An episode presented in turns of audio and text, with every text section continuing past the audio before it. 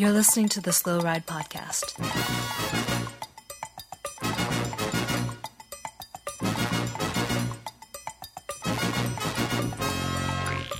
Bikes, advice, and rumors straight from the source. The SlowRidePodcast.com and on Twitter at SlowRidePod.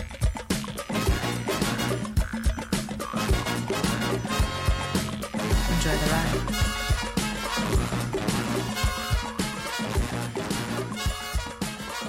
Hello and welcome to the 297th episode of the Slow Ride Podcast. This is Tim in Orlando. This is Matt in Minneapolis. And this is Spencer in Boston. You guys, the weather has been just atrocious for riding my bike. I don't know why uh, I've been doing it, but I have. It's been cold and windy, and I'm out there on skinny tires on pavement, which goes against everything that Velo News tells me is cool right now. I will I will say I am surprised that you're riding, but I'm not for the reason why, Yeah. and that's because old little guy over there in Minneapolis had to open his mouth and say, "Hey, I'm going to beat you guys in our own Everest challenge. That may take a month for us to compete, complete, Yeah. because some riders are doing it on Zwift in like about 12 hours." Yeah. Crazy. Um, so that gets me to it that uh, oh, let me check Strava. Mm, I'm in the lead. Uh, How is how this is a guy in Central Florida in the lead? Well, guys, I don't know, Tim. Tell us because we've got some conspiracy theories. Well, I did my part to destroy the environment by driving 45 minutes to the west of Orlando to the lovely town of Minneola or Clermont, as it's known. And as as we've talked about, there are some climbs west of Orlando. And so I called up local Cat One superhero, Tick Bowen, and he gave me a nice little route because at one time he did a hundred mile ride out there and got ten thousand feet of climbing, but basically riding the same road that looked like Woof. basically a saddle. So it was just like, you know, down one hill, up, Yeah. turn Yeah. around and back. Yeah. So I did that for a while. Uh, eventually got way too busy with traffic uh, because this used to be the orange groves hmm that are now getting just single track housing everywhere. So I did find my own little road a little bit off the beaten path. And every time I would do a lap on this road, that's about two miles long, I would get like 300 feet of elevation. So It's a good gain. I just started hitting it.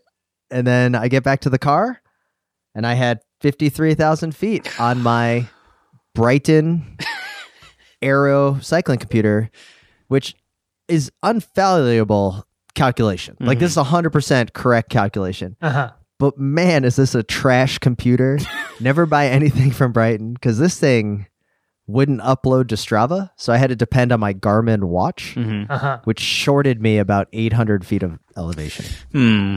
A lot of dodgy computers involved here, and this sudden uh, Florida guy jumped to the front of the front of the line. So depending on how you guys want to count this, I'm either 800 feet more or I'm at 4,500 feet. So I think we Anyways. count the lower number, obviously.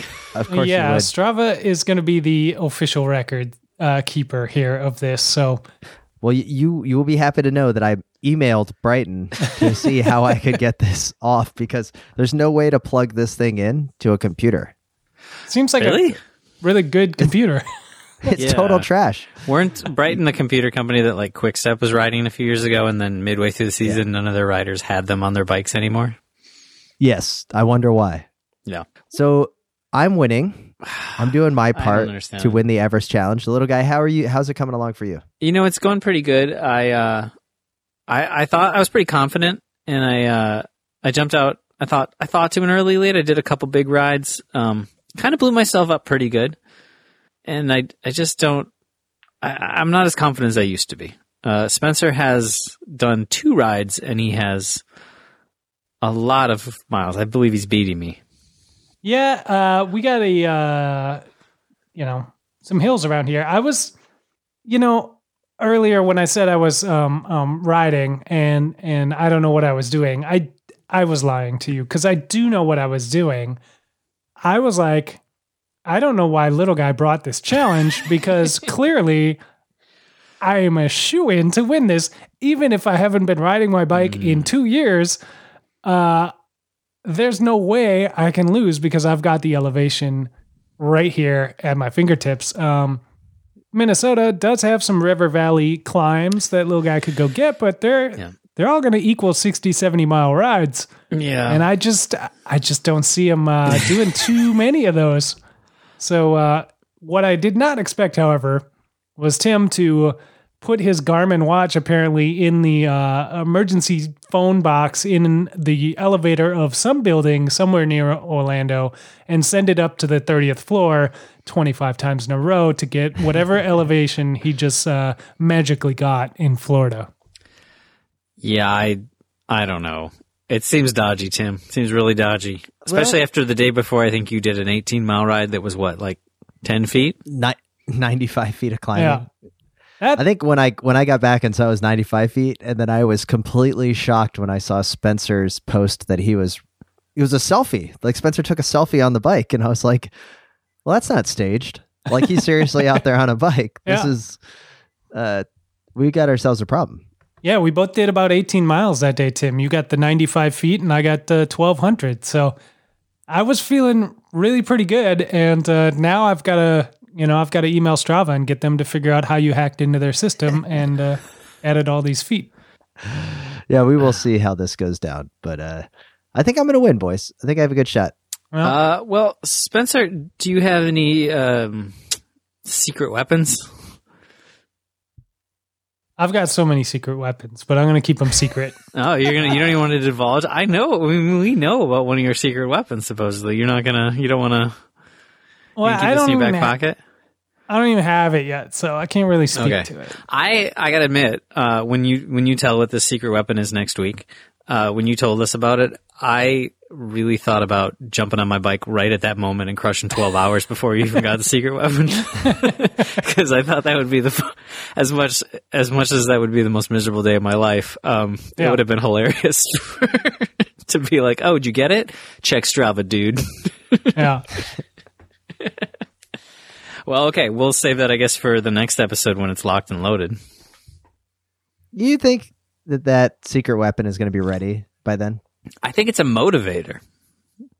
That's what I'm worried about. I think it's going to motivate him even more. motivated? Yeah, it might be motiv- motivated. Maybe. maybe. um, yeah, I don't know. We're going to have to maybe get an independent source to check this out too. I mean, there's a lot of dodgy stuff going on here. There are. So speaking of dodgy, we got ourselves some Zwift racing that must be dodgy because friend of the podcast Louis Meintjes won a race. Yeah, how did that Yeah. work, Tim? When's the last time you heard that guy's name uh, mentioned in a, a, a bike racing context that wasn't, hey, whatever happened to Louis Meintjes? I Well, I was thinking like I, I thought you were going to go Spencer. When was the last time you heard that guy's name? When was the last time you heard Louis Meintjes mentioned when it wasn't part of the 10 future stars of cycling Uh-huh. list? I s- Well, I, saw I some mean- pictures of him baking bread right as quarantine started. There you go. Um, and what team is he racing for now? What do you mean? Oh, NTT, a- man. Dude, Oh, still? Bjarne, I, I think we can know why. Bjarne is now his director sportif, so it's the Bjarne magic, man. Bjarne's just cranked that trainer setting up to 60%. He's, Well, he's crushing I it. mean, out there's there. been a lot of there's. I'm not. We shouldn't throw, throw this around too lightly, but obviously the testing regimens are not exactly what they'd normally be right now. I can assume so. And, you know, he has put himself right back in the public eye with the uh, uh, dominating victory at the Tour of All uh, on Zwift. So, um, Yeah. yeah, big, big accolades there. It's a good job for Louis Meintjes. Let's get back to Bjarne Riis. When he was on C, when he was head of CSC, Mhm. wasn't he one of the first? Because I know Garmin, or at that point was what Are Chipotle you? Slipstream was the first one to sign up for like internal testing. Uh-huh. Didn't Uh, CSC have their own like biological passport type thing? I think they did later on. I don't think in the f- first boss in the Basso era it did. I think that But- was later on, like when it was Schlecks Sastre? Sas- Sastre. Yeah. Because Sastre is the only tour winner that's pretty much a clean slate, right? He's the most recent one I can. Him and Cadel, I can think of being the only two that haven't had any question marks that I can think of off the top of my head. Everybody else, everybody else close to the podium So- has had things. So maybe, Bjarne Riis is just getting a bad rap. Yeah, he has be. the Well, he definitely did that whole doping to win the tour thing in 1996. So he's yeah, admitted but, that. You know, that was just leveling the playing. yeah, field. I mean, we all did a lot of dodgy stuff in 1996. Yeah. What were you doing in 1996, little guy? Uh, what grade was I? I don't know. How old I'm was trying to I? think of what dodgy stuff I was doing. I'm pretty sure I stole the answers to a chemistry test. Yeah, So it would have been in like 10th grade. It was 96 when I was in traveling basketball. I got kicked out of a lot of basketball games for cursing and at the refs and stuff like that. Spencer, So- 1996. Did you uh, do anything dodgy? I'm pretty sure I did. I was I a will senior senior in high school then and graduated in 96 so Oh yeah. I would have been uh, scumming around with all the scummy punk rock kids in Yeah. uptown um, getting into trouble I'm sure Oh man. So, Zwift Tour for All is happening. Um, lots of events obviously happening there. Since this is not a Zwift podcast, yeah we're not going to talk about it that much I mean because yeah there's clearly bigger and more exciting news. yeah. including ASO's continued gaslighting of the entire cycling fandom by their announcement that they're going to have a women's Paris Roubaix. yeah. Oh, wow. Hmm. ASO just way to capture some positive news in the news Yeah. cycle. What's going to happen when that date comes and they're like, well, guess we can't put it on? and we're not going to do it next year because there's just too much cycling going on. Yeah, what what a bu- I don't know, what a bunch Like, of jerks. I mean, it's I great if it laugh about happens, but but yeah. I absolutely want this to happen. yeah. And I would love in my heart of hearts that this to happen. But isn't it convenient that they finally announce a race that really is the women's monument? It's leading into possibly a women's Tour de France. There's all these great nuggets happening coming out of the ASO right now. Mhm. But they're also the type of organization that's going to promote a race that's going to cause thousands of humans to huddle into the small confines of a finishing straight line. Yeah. yeah uh, I, I love the uh, the idea of the Paris Roubaix for women. Uh, it's long, long overdue. Uh, I think it would be an amazing event. We've got such a strong peloton right now, but it it is not necessarily set up for success. Uh, being jammed into this calendar the way that it is, which I don't know. Yeah, it's it's really a double edged sword there. So- like you want to be happy about it, but you're like it's makes it pretty easy to cancel and not feel bad about, and then sort of be like, oh well, we tried.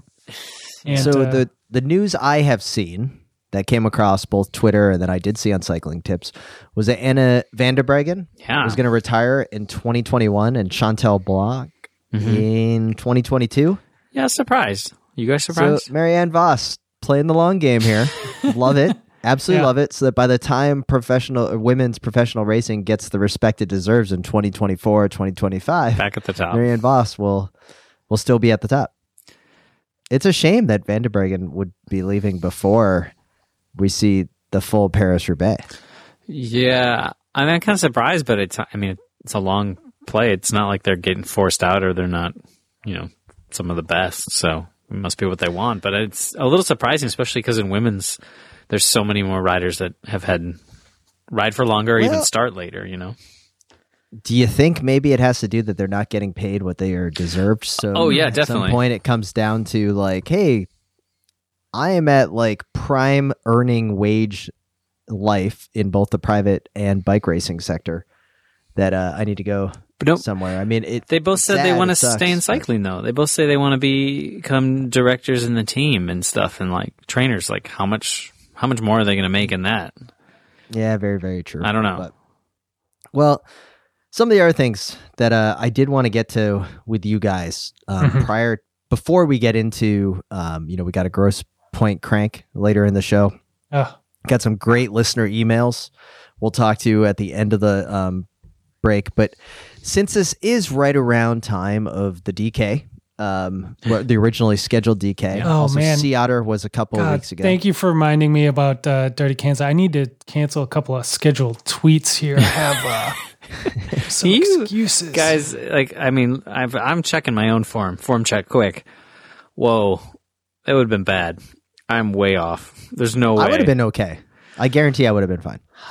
I mean, I, I, don't know if I would have been fine yeah. toting around a 170 pound Spencer on the back of a tandem, fine, but I would have been all right. Tim, you'd be you would have been thrilled if I showed up at 170 pounds. So it's- that would have been that would have been some serious. That was not even super. I am fast weighing in the lightest that I have been in about a year and a half. Um, so things are things are getting better.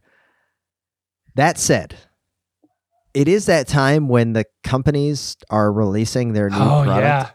So yeah, you know, Wahoo has already like done everything with Zwift, so they're like, "Hey, here's our new heart rate strap." Cool. Is I it guess. uh, gravel sp- specific at all, Tim? That heart rate strap? I don't know. I didn't read the full Oh, press okay. release. I just saw Peter Stetina have a little video on it. and Oh, I'm well, like, there "Hey, you I go." forgot about that, guys. like, what a year to choose to go to gravel. cycling. Yeah, I can't wait to see him crush races. Like honestly, I I love the privateer aspect. I'm stoked that he's partnering for it. But when I saw the video of him with that new heart rate strap, I was like, man, what a like just crap luck for someone to go out on their own to have a great sponsor that's putting it out and then Yeah. so supposedly the heart rate strap does like a uh, like it automatically records all of your events and then uploads, so you don't need to have a device to pair with it. So you can basically go run or ride. So it's like uh, it's having a Garmin 520 strapped to your chest. yeah, which I checked with my um device that's in my heart because I had a stroke. I don't know if I told you guys I- that. heard probably not a good probably not Did a good you? idea. Huh. Um, but anyways, I the other product that came out was Specialized released some new bikes, the Diverge, the Gravel series. Uh huh. Of note, though, was the flat bar diverge. And instantly, I was like, man, I wonder if little guy saw this. no. Because I guarantee little guy's going to go, wait, isn't that just a mountain bike from 1996? Yeah, well, it is. I, everything comes full circle and kind of blends this- together. this gets me to the, the real point here. Guys, why is it taking so long for almost like a, a the flat bar to come out from a top level bike model, right? So we have Canyon that's come out with the duplex. We Mhm. have um, Trek that has you know their checkpoint series and all of the gravel bikes that are out there, along with uh, you know Factor, Open. I mean, there's a ton of these things. Cervelo, Mhm. but why did it take so long for a flat bar mountain bike? Which really, why do you need drops on gravel? Hand positions, man. Hand positions. But don't you get I like put a little something called bar ends on the end of the the gravel flat bars. yeah, bars? man. I mean, honestly, I got like four pairs. If anyone's buying, if anyone's drinking this Kool Aid that Tim's got, I need to make a little money.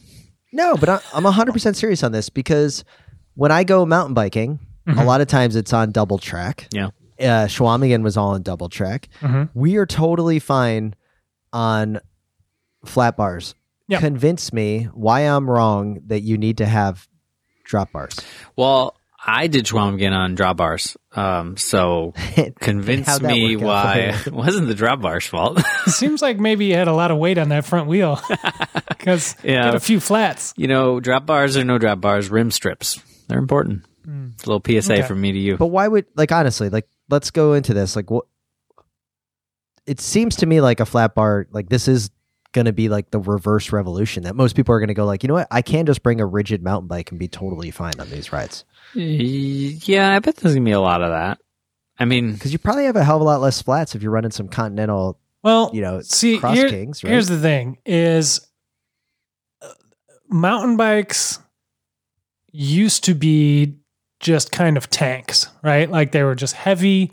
Um, there wasn't any racy kind of stuff, or if there was, it was not going to be in your price range if you just wanted to build up a second bike for graveling around on. And you could get your hands pretty easily on some secondhand touring bikes or then cyclocross bikes after that. And they were pretty pretty well suited to the terrain, maybe not perfect, but uh, I feel like that's just sort of the aesthetic that gravel grew into was sort of this 33 35 mil tire and it was like oh the rolling resistance on a mountain bike's no good and they're they're heavy if you want to get an old hardtail or whatever. But now now we've moved into the world of 650b and you know uh, 45c tires on your gravel bike and the two have moved so close together that I think there isn't a reason really to buy a gravel bike. You may as well just buy a really high end uh, hardtail mountain bike uh, and put some skinny tires on it. Exactly. Yeah. So I think Yeah. you're with me, Spencer. Yeah. Because you can also get like, I mean, the, the the mountain bike groups are just fine. I guess I just wouldn't you want a more heavy duty tire setup No, that never. fits a bike Never, man. than cramming it into like some oh it's a repurposed cross bike with just a little bit wider. Yeah, I, f- I feel like um, gravel went through this thing. Uh, like I'm gonna call it, and I'm I'm I'm roll with me on this because I'm just kind of formulating this theory right now. But yeah, I'm gonna call this Yeah. cyclocross syndrome, where Okay. you feel the desperate need Uh-huh. to use the wrong equipment Uh-huh, speak for to me. the application that you're trying to do. Whether it is the wrong uh, style of bike altogether, whether it is cantilever brakes, whether it is tubular tires, whatever it is, you are trying to force this issue, uh, you know, and and make make yourself uh, do well despite uh, uh, your best efforts. And I feel like gravel was trying to do that, and has finally been like, hey, wait, wait a minute, why don't we just, you know, get a get a nice uh, flat bar here? I, I'm fine with you know whatever position, but I I, I am uh, whatever kind of hand position you want. But I, I I diverge with you, Tim, on the tire thing. You don't want heavy duty tires, man. Tires are like oh you diverge. yes, I diverge. Yes, you like that? Ah, I'm just look who's saying in the pocket of Big Red S. Yeah. Wow. it'd be nice if they'd line that pocket um, with something. Um, so So you would what I want to say is t- tires. Tires make the biggest difference. People are going to start riding big, chunky, heavy ass, terrible mountain bike tires on gravel bike. That's when they're going to notice it. It's not the bike's fault. It's not going to be the flat bar's fault. It's going to be yeah, but you can easily get a forty centimeter on a mountain bike, right, Logan? Oh yeah. yeah, sure. which but then you have to stuff that onto a gravel bike and then you have the curve the curly handlebars Part of the where you're probably going to be riding on your drops ab- on top of your drops the entire time or if you have a can like the only bike that gets away with the canyon because there's so many Yeah. hand positions well, part of the thing is like mountain bikes. Even if you're going to buy a hardtail mountain bike now, like mountain bikes are just getting slacker and slacker, and gravel bikes are are not. You know, they're just it's more of a road road bike cross bike geometry with some steeper angles. you know.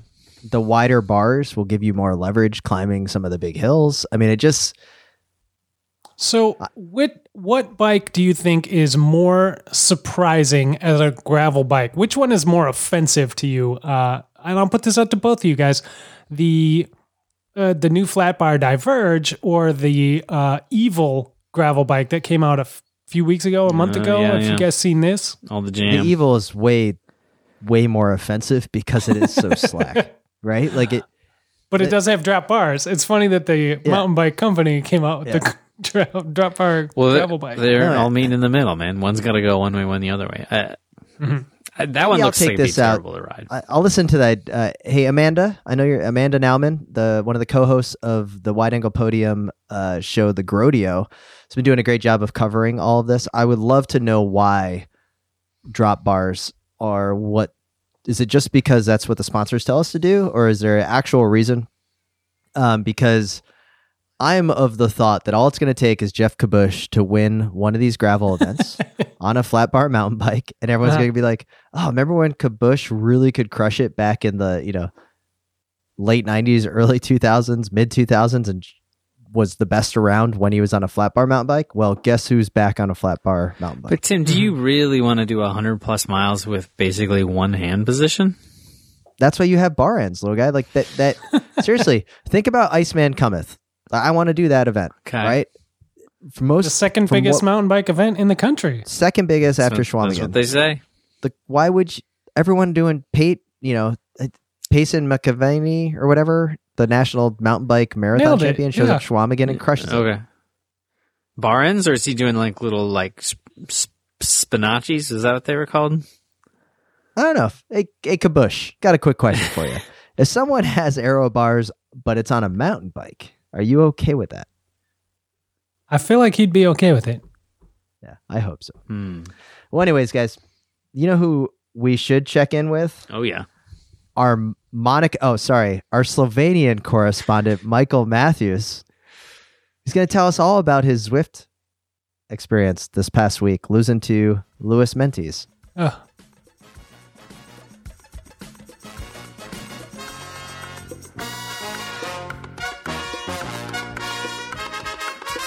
So remember it and uh, yeah, enjoy your Slow Ride podcast.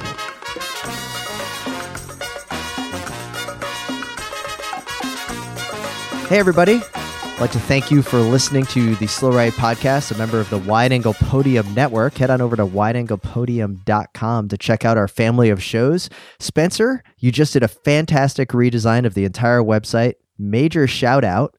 And we have some great new shows, but to top it off, No Training Wheels Mhm. from friend of the podcast, Rob Kelly, has its own feed in the, wherever you get your podcast, whatever podcatcher you're using. Just look for No Training Wheels. He has been doing some fantastic work, really concentrating on criterium racing here in the US. Check it out along with the rest of the wide angle podium shows. You can't go wrong with No Training Wheels or the Grodeo, the Gravel Lot, the Consummate Athlete, Bike Shop CX, and of course, Cyclocross Radio and USA Communique. There are so many awesome shows on the network. Check That's them out. a that's a hell of a lineup, Tim. Yeah. Uh, you just rolled through. That's a lot of quality uh, content. And I am absolutely fearful right now that I have forgotten someone because we have so many great shows on the Wide Angle Podium Network. Little Guy and I just relaunched the review podcast. Spencer, we can't wait to have you on with some of the great product that you're also now riding uh, out on the road. So check it out at the wideanglepodium.com. Um, that's where I wanted to start this pre lap. There's some great stuff out there. Indeed. We'd also like to thank our good friends at WORX for the Hydro Shot Power Cleaner. Hands down, the best power washer, power cleaner, whatever you want to use on your bike. This thing hits at just the right amount of PSI. It's not going to blow out your bearings. I have the cleanest bikes in town because I have been staying at home doing nothing except washing my bikes with the Hydro Shot because it keeps my two and a half year old entertained. Yep. It's They're- the best squirt gun in town. Extremely versatile and useful. The Hydro Shot. I we have one, and uh, my wife was using it uh, as to clean up some art project she was doing uh, out in the driveway, and it was like, oh, why don't you just use this? She was she was going to ask um, the landlord if they could go turn on the water and get the hose out because you know we're just out of winter now, and like this whole big production. I was like, well, just use the hydro shot and psh, done. Yep. Like easy peasy, lightweight. Throw the battery on there. It's it's got so many uses, um, And- but the best one is keeping the bike clean. It's keeping the bike clean. And we'll tell you now, they've been a long term sponsor. Head to yourcleanbike.com. Mhm. Use the promo code GEARUP and save 15% on your next purchase. And then when you do that, send us a tweet. Do whatever you want. Send us Instagram DM at the Slow Ride Pod. But go to go to yourcleanbike.com. Use the promo code GEARUP. Shout out to friend of the pod, Johnny Hanel, who just last week bought his very own Hydro Shot power cleaner. Uh, we love it. Nice. Ah, they're so fun. Indeed. Awesome. Well, dudes, let's get back to the show.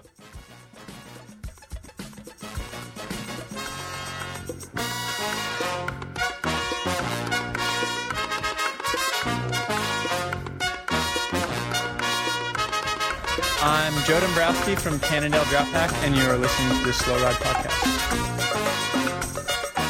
All right, guys, we are back. We have gotten some great emails over the last week or two.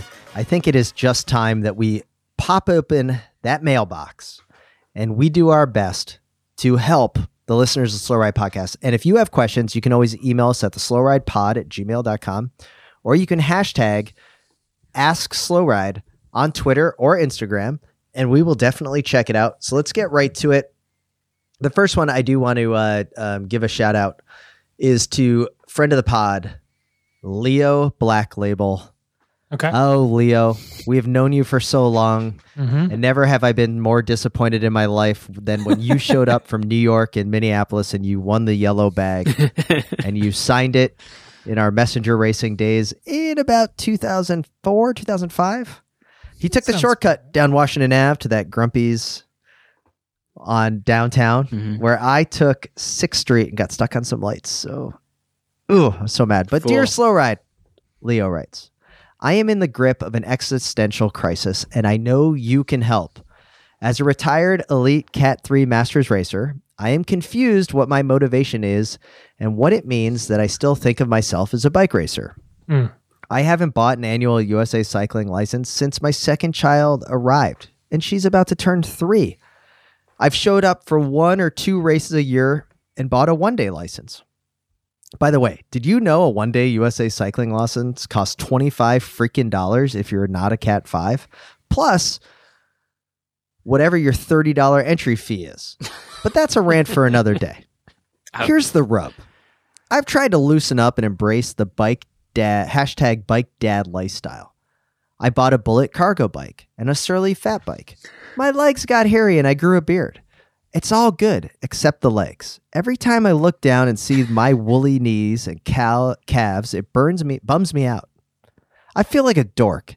I've tried to pretend like I don't give an F, hmm. like Peter Sagan a few years ago when he just showed up hairy and rode like a beast. But I'm no Peter Sagan. So I guess my question is if I'm only racing the occasional gravel ride or Strava segment these days, A, can I still shave my legs? Or B, should I? Thanks, guys. Leo in Minneapolis. This is a great email. This is There's Mhm. layers. everybody here. else This that is- emailed us. Good luck Yeah. catching up to Leo here. This is like an onion. Uh, we have to peel back several layers here to really get to the meat of the thing. And I, I think, like an onion, somebody here will probably be in tears by the time we're done. It's a little close to home. So, Spencer, do you want to start with this one? uh, well, where should we start? I guess is is the first question. Um, So, should he or can he still shave his legs even though he's no longer racing? well, he does race, Tim. He Well, says he he, races little bit of one or two times a year, but he has not taken out a license. So I I would argue do we associate having a, a racing license as license to shave your legs? Or can you do that? Are the two not connected? Mm. Well, I would say this. I mean, I'll get right to the question and answer, Spencer, is that absolutely still shave your legs because you look like a dork if you're wearing spandex and you've got hairy legs. That'd be the first thing I say. Yeah, it, it- you know, No. what, what makes you feel fast? It's about feeling fast, Leo.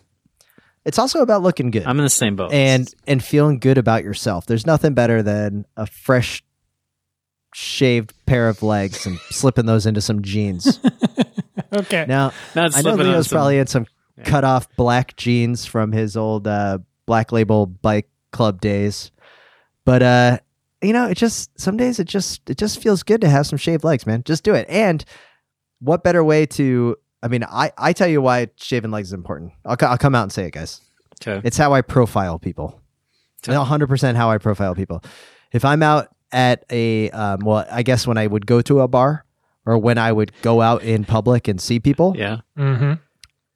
and someone was like, "Oh, I ride bikes," I'd look at them. I'd look straight down below their waist. It may be a little awkward for them, Yeah, maybe. but I would look down, and I would see if their legs were shaved or not. If Hmm. they were shaved, I would be like, "All right, let's talk. Let's have a conversation." Oh, wow. If they, if they, if they had hairy legs, I'd say like, "Oh, do you shop at Performance?"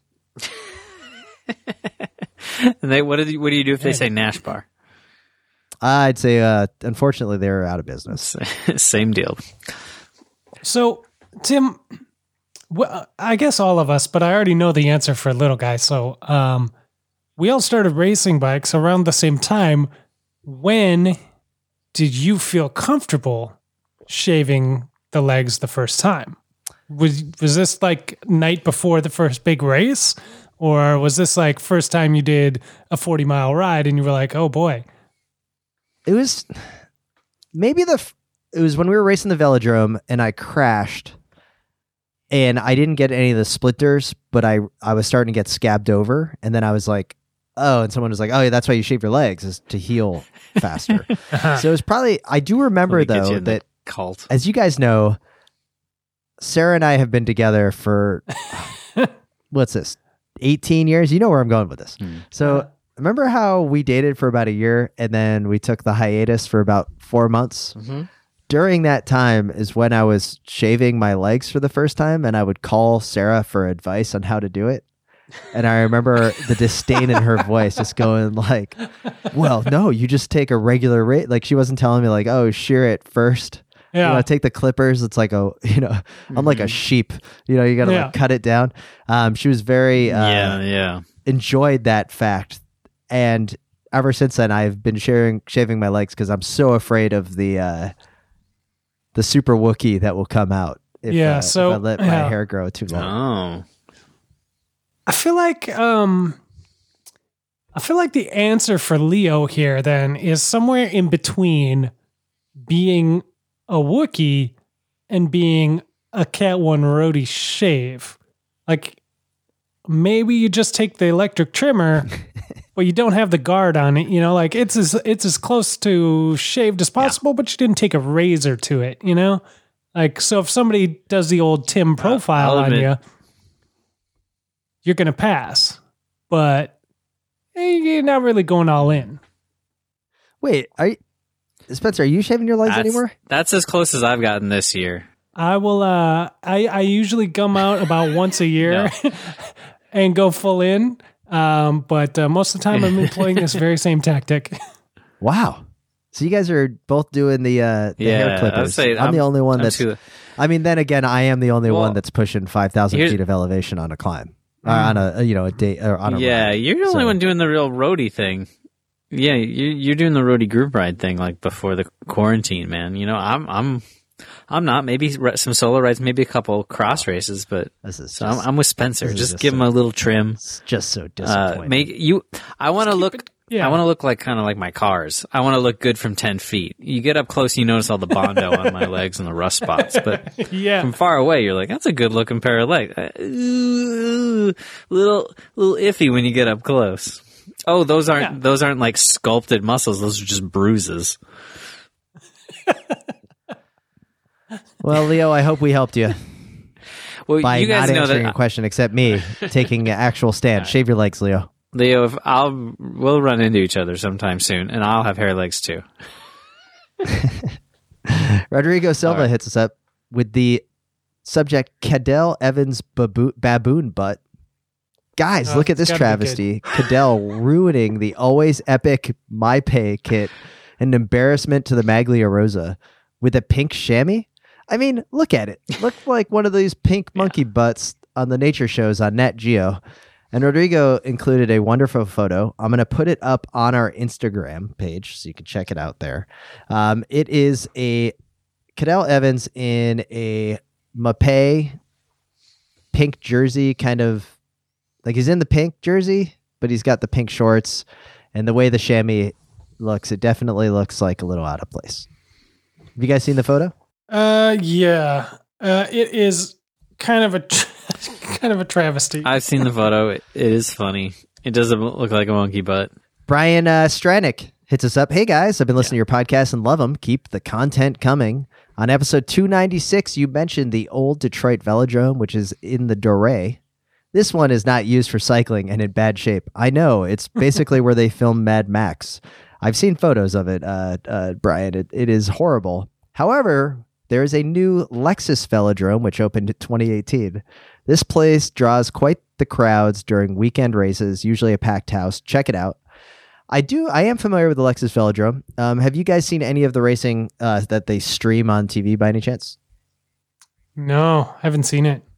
So I've watched it um, a couple No. times. They do a lot, a lot of that like Madison uh, racing, but it's a 200 meter velodrome, so it is Yeah. scary as all get out. It might even be 188 meters. Ugh, all that's super scary. It looks awesome. It, it, it's an exciting thing for Detroit. I uh, I pretty much consistently forget that it's there, um, like we did last week. Um, but uh, I was supposed to go to Detroit a year ago, two years ago, or something, and I was it was on my agenda to go check it out. Um, so hopefully one day I will make it out there. I will say, like on all of the, I have gotten down the Wikipedia type uh, rabbit holes on velodromes in the U.S. where like you you hear about velodromes that oh you know there's a velodrome outside St. Louis surprise St. Louis got rid of it you know um, there's a velodrome in Baton Rouge where you go to it and now it's like an RC uh, radio like race control cars use it Mm.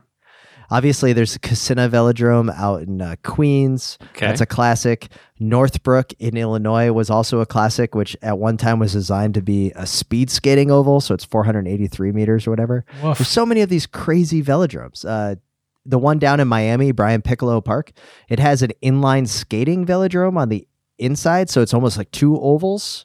So you can do like inline skating track racing. Huh. It's insane. Huh. So, anyways, there's some. Well, they built like a four billion dollar stadium in Minnesota back in the '80s for inline skating, and they put like a football field in the middle. ah, Yeah. the the vetr the Metrodomes. Uh, um, that's It's a little nugget for all you. Uh, yeah. What did they used to call Roller it? dome, man. Roller dome. Roller That's dome. right. Um, we also got another email here from uh, Steven. In it, listening to episode 268 again, Steven can't put his finger on it, but there's a possible cycling Illuminati theory in the works. Gage Hecht, Quinn Simmons, Bling Matthews. Okay. Where's he going with this? I don't know. He left us there, and now I'm wondering. You know, is this the QAnon theory of uh, cycling? I don't know. Huh. I don't know where to take that, Stephen. You're gonna have to give us some more answers. yeah, I don't see it yet, but uh, yeah, we need more clues. Okay. Well, guys, uh, let's get into. We did get a review. Uh, once again, thanks to everybody that goes to iTunes to give us a review. This one comes from Velostein. Five stars, always a hoot. Knowledgeable guys who've been around a long time and seen it all. Never takes itself too seriously. Witty snark, but with a good natured take that's super amusing. I listen to the podcast while doing physical therapy exercises recovering from back surgery, and it always makes me laugh out loud. Going back now to the early catalog, episode Oh, no. 31 and counting. Keep up the humor, guys. We need it now more than ever. Well, thank you. Stop listening now. Uh, thir- episode 31. Just fast forward to what was it, guys? Episode 200? At least. Yeah, yeah. At least. So, I, I, uh, an uh, unforeseen um, issue with this lockdown is that people might have extra time to go back into that, really do some deep dives into the back catalog of the Slow Ride podcast, and that worries me. it worries me too. It's um, a good worry. Could get bad. It could get ugly. Also got an email this week from friend of the podcast, Paul Buchanan, who you guys both know, all the way out there in Portland, Oregon, who, when he lived in Seattle over 18 months ago, was the one that brokered my Klein bike purchase. Remember that? Remember the Klein that, that oh, we yeah, bought barely. cross country touring bike? Yeah, kind of. Do you? How's it doing? Well, I haven't gotten it yet. Um, friend of the podcast, Paul Buchanan, just sent me the tracking information. Um, this is as much my fault as Paul's. Actually, it's Whoa. way almost all my fault. Um, we just kind of, I didn't really want it. I didn't have room in my garage for a while, so. So, like a good friend, I had him store my bike for me. Um, Spencer, do you know anything about having a friend store things for you when you no longer have room for them? Yeah, I feel like uh, it sounds familiar. So I will have my first Klein in possession. Did you take it on a cross country trip? So I will have my first Klein in my possession by the end of the week here, guys. I am absolutely stoked. It is my touring bike. I can't wait to bust it out.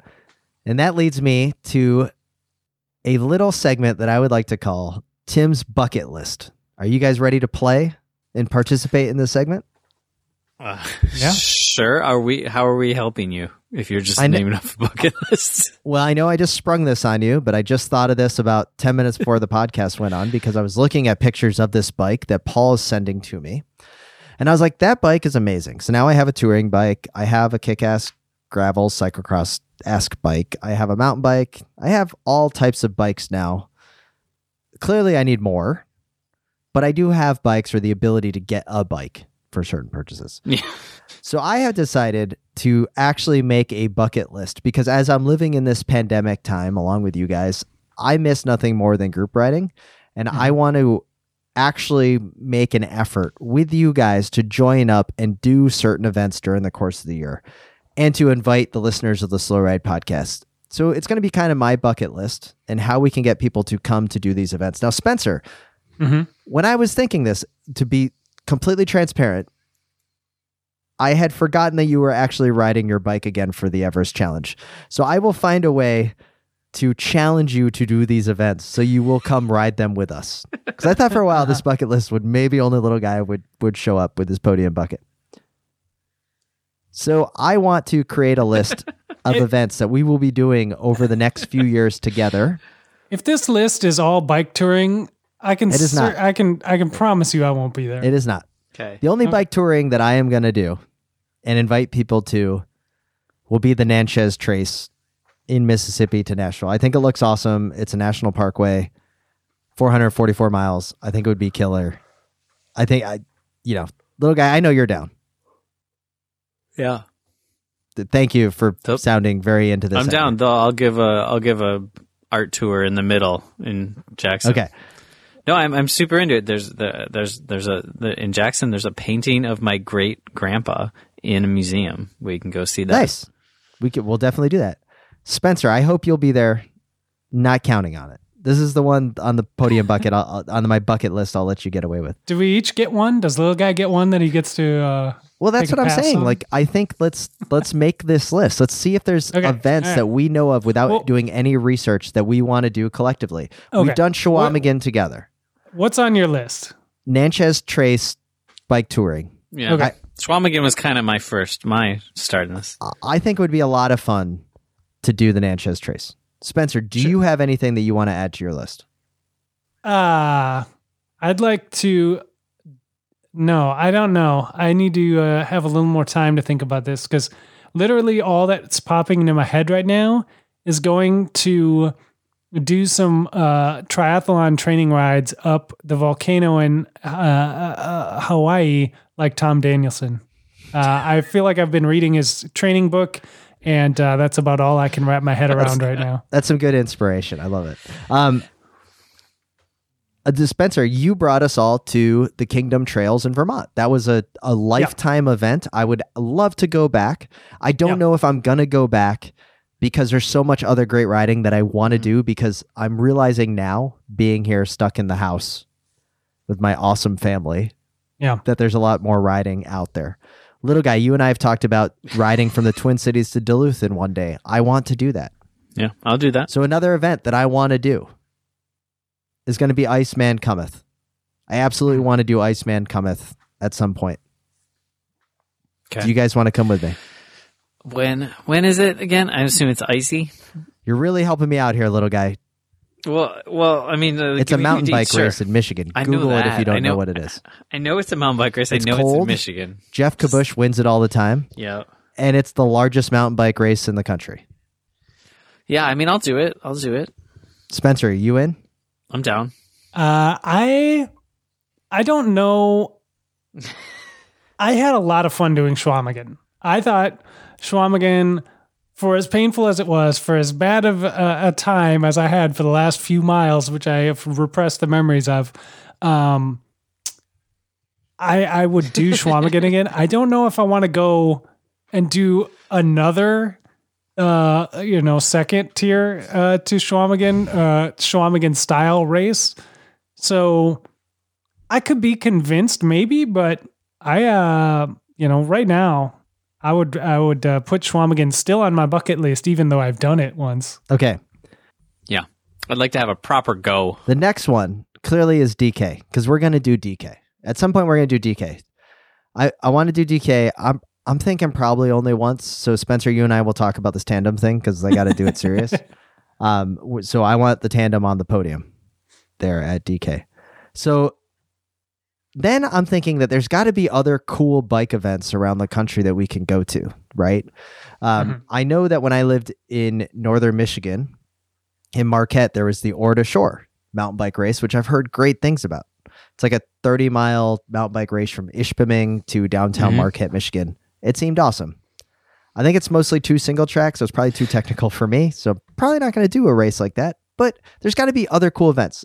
So I just want you guys to think about it. I'm open for suggestions, but I think it would be really cool that maybe once, twice a year, we go into to an event, we check it out, we'll come out, we'll do maybe like a a live podcast or something. We did it at a world championships. I'm sure we can find enough other bozos that want to listen to us at a, you know, a country music bar. And uh, let's have some fun. Do you think uh, is there any sort of fondo or or something associated with the Japan Cup? Oh there my God. probably is. That would be that would be super sweet. I w- I would go to the Japan Cup in a heartbeat. Here's the caveat. They'd probably have to pay for our travel. Oh yeah, Yeah. it's gonna be super pricey. I just think now's the time to come up with this. Little guy, what do you got? You got any events you want to do? Or, or Uh, rides? Like, you know, do you want to go do some bike packing? oh, I'd do some bike packing. It feels like it'd be hard to get you guys really, really out into the bush, especially Spencer. Uh, I know he doesn't want to do it.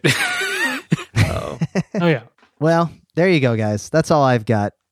You know, I would put on my bucket list, uh, even though I've again I've been there a couple times, but I have not been there with the both of you. Is just like a a good, uh, similar to the Kingdom Trails trip, I guess, but uh, a good mountain bike trip. I'm thinking Moab or maybe even like a, a BC, like Whistler kind of area, some iconic mountain bike area because I think we're all pretty bad at mountain biking and so it would be just sort of a, a good time because I feel like if we did some sort of century, you know, whatever road ride, eh, we would just be beating each other up the whole time and not able to just uh, chit chat and uh, trash talk each other as much as uh, as we would hope for. Well, I've talked about, and one of the reasons I came up with this is I love reading Adventure Cycling magazine from the ACA, and I Uh-huh. just got the the May edition. And in the past couple editions, they've been talking about the Northwest Arkansas high gravel country ride. Basically, it's like a 1,200 mile loop of gravel roads and network around Bentonville and Fayetteville, which Uh-huh. obviously Uh-huh. everyone is going to ride now. I just think it'd be really cool. Like that one, you don't even need a bike pack on, right? Like you can position yourself Yep. in the middle of the trail and do easily go do little like 100 mile loops Yeah. or something and it could be fun i do hear you i, I do think a moab trip would be fantastic um, go anywhere across this country of ours to go ride but i, I Yeah. if anybody has any events um, we will go to any of them as long as they're not in eastern missouri um, just give us a give us a shout if there's something that we need to uh, check out um, to do an event once we get out of this quarantine because i think it's definitely something uh, collectively we want to get out on our bikes and have some fun All right. so with that Oh, is it time? i think we got to get into grosse point crank We took a week off, and did. uh, I don't know if little guy's going to give us like a recap uh, ahead of the episode or anything, but I just all I remember is leaving confused. well, you I was leaving a little confused, but then we got Okay. the um Let's see if this clears it up, though. I'll clear it up. It was a long and furry flight from Switzerland, and by the time LBS landed in Detroit, he had acquired a hairball the size of a first generation PowerTap hub. He coughed his way through customs and finally got it out while waiting in line for his rental bike. Ah, at least those toe clips are paying all the expenses. Though I still don't know why that flight showed the movie Cats so many times. He'd asked for a bike with SPDs, but when they wheeled it out, it had toe clips. Ugh, figures. Should have known they'd have minders watching me. Didn't really matter though. He was in no hurry to get this job done. Plus, he had a pair of power grips he'd swap on later once he got to his old shop. He still hadn't looked to see what shop those toe clips had him taken out. He didn't want to know. He felt someone watching him. Hello, performance. Why are you hiding behind that potted plant? Hi, hi, LBS. I'm not hiding, just smelling flowers. You know me, always stopping to smell flowers. Look, if this is about me joining your little web store, you can forget about it. I'm LBS, and I'm gonna stay in LBS. Sure, sure, LBS. Well, then, uh, what are you doing so far from your shop? I'll ask you the same question. Um, uh, I'm, I'm here here in a job. Ah, look, it's none of your business, performance. You keep your distance. I don't want any of your scratchy house brands rubbing off on me. I'm just gonna back away and hope to not see you around, P. Uh, you think about the deal, LBS. We've got an unbeatable pricing. You can't hold out forever. On the ride north of town, LBS tuned into a local indie radio station.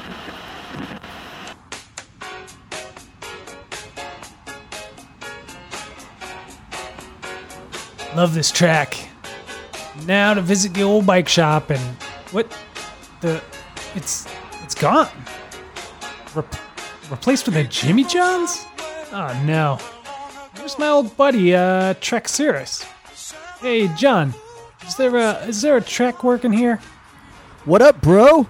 You mean old Cirrus? They'll be back any minute. Okay, I can wait. Hey, you Cirrus. How you been? Hey, and you are? It's me, LBS. You don't remember me? We we used Yeah, to. I know who you are. What brings you around? Got a bike to abandon? Uh, sorry about that. It's okay. It was a long time ago. I've had some fresh grease, tires, and cables since then. Yeah, I noticed. I like that seat on you. This old thing? Hey, don't think you can just coast in here and sweet talk me. Where you been all these years? You know I was the only bike waiting alone at the Cat 2000 Cat 3 state championships. I I don't know how to explain. I Well, I upgraded. I I got the call the night before the race. you could have told me. Yeah, you're right. We both knew it was coming. All those people yelling Sandbagger. They made me take the Cat 2 upgrade to and to celebrate my, my parents bought me a, a Klein Quantum. I, I had my eye on it. Figures. How'd you do that day? I, I got dropped on the first lap. It got it got better, but not easier with time. And this Klein you wanted so badly, where are they now? Hmm? I don't know. I rode them for a few years, and then I went full carbon like like everybody else. Ha! Ha ha ha ha! I've missed you, Cirrus. I I was young and stupid. I I thought 21s were faster. I didn't realize how much your tire c- clearance and, and rack mounts meant to me. I, I er- every time I banged down a gravel road or got crashed out of Snake Alley, I I thought of you. I see you've got all road bike now. How are those disc brakes? Ugly, but boy, do they work. So, is this why you're in town? Uh, actually, I'm I'm here on business. Uh, but maybe maybe you'd like to go to the old 2000 Cat 3 state championship reunion with me. No, I'm not going. I better get back to work. See you around. Oh, okay. Well, see you around, Cirrus. well, I, I guess I'll go check Strava before I head to the hotel. What's Sansa doing clocking KMs? To be continued next time on Grosse Point Crank. Oh my god, what a cliffhanger. I did not see that coming at all. No, it was. I tell you, I I can't wait to see where this next episode goes. It was fun talking to the both of you. And with that, I'd like to thank BK1 of Rhymesters Entertainment for the intro and outro music. I'd like to thank our friends over at WORX for the HydroShot Power Cleaner, Mm-hmm. where you can go to yourcleanbike.com, use the promo code GEARUP to save 15%. I would love to thank the members and the family of the Wide Angle Podium Network. Head over to the brand new wideanglepodium.com to find our wide selection of shows. And this is Tim, currently the Everesting Challenge leader in Orlando, Uh-huh. Florida. Well, this is Matt, currently second place, Minneapolis. And this is Spencer in Boston, Massachusetts, reminding you to always wave at all your fellow cyclists that you see out on the virtual road. The Slow Ride Podcast. Bikes, advice, and rumors straight from the source. TheSlowRidePodcast.com and on Twitter at The Slow Ride Pod.